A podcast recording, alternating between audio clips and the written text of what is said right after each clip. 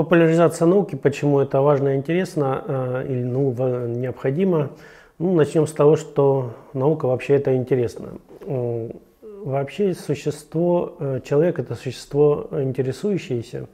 Ему всегда что-то интересно, что вокруг происходит. Недаром, что у нас кроме у большинства, во всяком случае, людей, кроме основного своей деятельности, есть какое-то хобби, когда человек пытается реализоваться, поднять, расширить свои знания. Э, ну а мы, к сожалению, вот на данный момент э, вот в нашей стране пришли к тому, что из средств массовой информации активно вымываются научно-популярные э, передачи, издания, то есть фактически на главных каналах таких передач уже фактически нет. Если они есть, то они пропадают практически сразу или перемещаются сначала в какие-то неудобные периоды времени, когда их некому или некогда смотреть. Ну и получается, что люди пытаются восполнить эти знания каким-то другим образом. Ну, э, например, популярные всякие фильмы BBC, хотя зачастую, ну, во всяком случае иногда, далеко не всегда эти фильмы, скажем, озвучивают скажем, идеи правильные или, так скажем, очень часто бывают такие спорные вещи э, там озвучиваются. Понятно, что люди, присыщенные бесконечными такими сериалами, которые высосаны из пальца, да, сюжеты, и какими-то ток-шоу бесконечными, которые перемалывают одно и то же, вот, им пытаются там, скажем, смотреть, интересно им становятся такие псевдонаучные опусы. Наука на настоящий момент развивается достаточно активно. Э, множество появляется новых методов, которые э, дают возможность получить информацию, которая раньше была недоступна. На границе различных наук появляются новые данные, новая информация, которая раньше была недоступна. И в результате получается, что в каждой науке огромное количество вал информации идет, который зачастую даже сам специалист не всегда успевает прочитать, переработать, понять.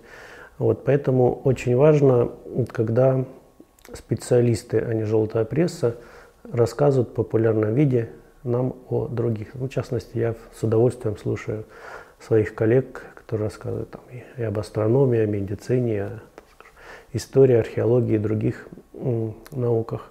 Потому что просто, к сожалению, на данном этапе быть полиглотом практически невозможно.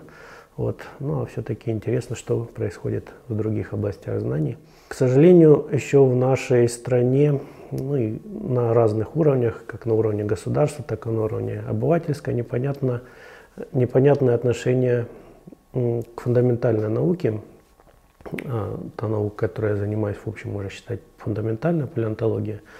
Вот, почему-то считается, что вот прикладная наука более важна, она дает более быстрый экономический вы, выход.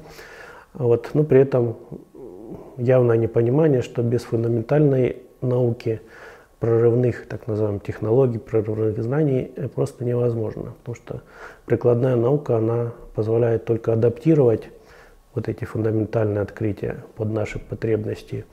Вот, или каким-то образом совершенствовать то, что уже есть на данный момент.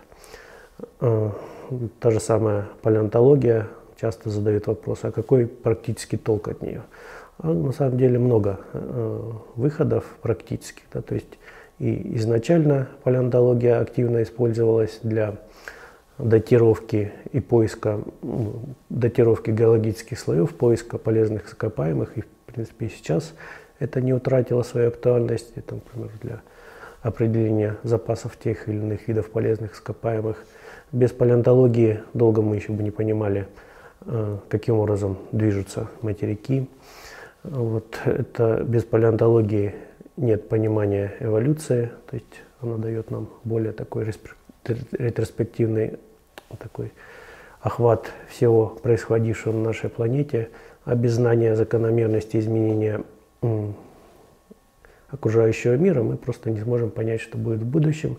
Вот и то же самое пресловутое глобальное потепление, тоже не понимая процессы, которые происходили в прошлом, нельзя говорить о том, что будет в будущем. К сожалению, вузовское школьное образование не дает полной картины мира, и очень часто люди, к сожалению, дети, подростки ходят учиться не для того, чтобы понять, что происходит вокруг, а для того, чтобы получить какие-то корочки.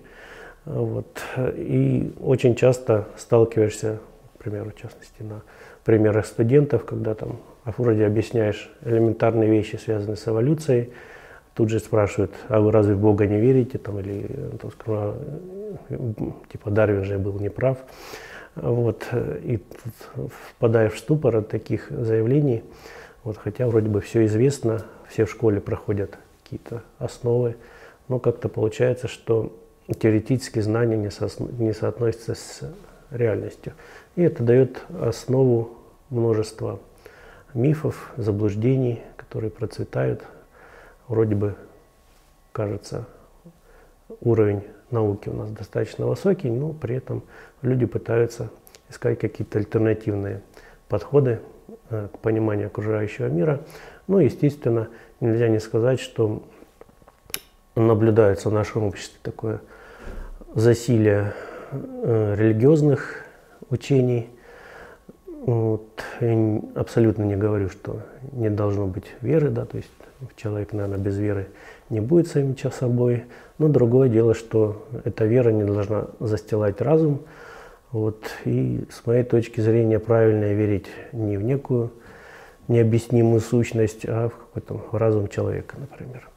И чем больше люди будут знать о разных аспектах окружающей среды, процессов исторических, геологических, тем меньше будет основы для развития вот этих заблуждений, недопониманий. Есть отличие большое ребенка от взрослого. К примеру, ребенок и взрослый могут стоять рядом и с восхищением смотреть на какой-нибудь там скелет динозавра или мамонта. Вот. Но ребенок при этом воспринимает, что это классно, это замечательно, это интересно. А взрослый тут же может задать вопрос, а зачем же вообще изучать этого мамонта, кому это даст какой-то выход, вот, что от этого будет. Вот поэтому именно внедрение в сознание детей всего многообразия процессов, вообще каких-то интересных вещей, это важно, поскольку, к сожалению, с возрастом наше мировоззрение немножко меняется – зачастую кардинально, вот, и уже такой тяги к знаниям нет. И вот, к примеру, на примере своих подопечных по кружку палеонтологическому, который вот я веду, видно, что они с удовольствием эту информацию воспринимают. Но вообще я э, кружок начал палеонтологически вести э, такой с целью поиска э, скажем, последователей в науке, Потому что, к сожалению, уже на уровне студентов зачастую видно, что поздно искать э, людей, которые готовы заниматься фундаментальной наукой, потому что у них уже появляются другие какие-то воззрения, более приземленные, они пытаются найти что-то там, где можно зарабатывать деньги, вот, и приносить вот эти прикладные, развивать прикладные исследования.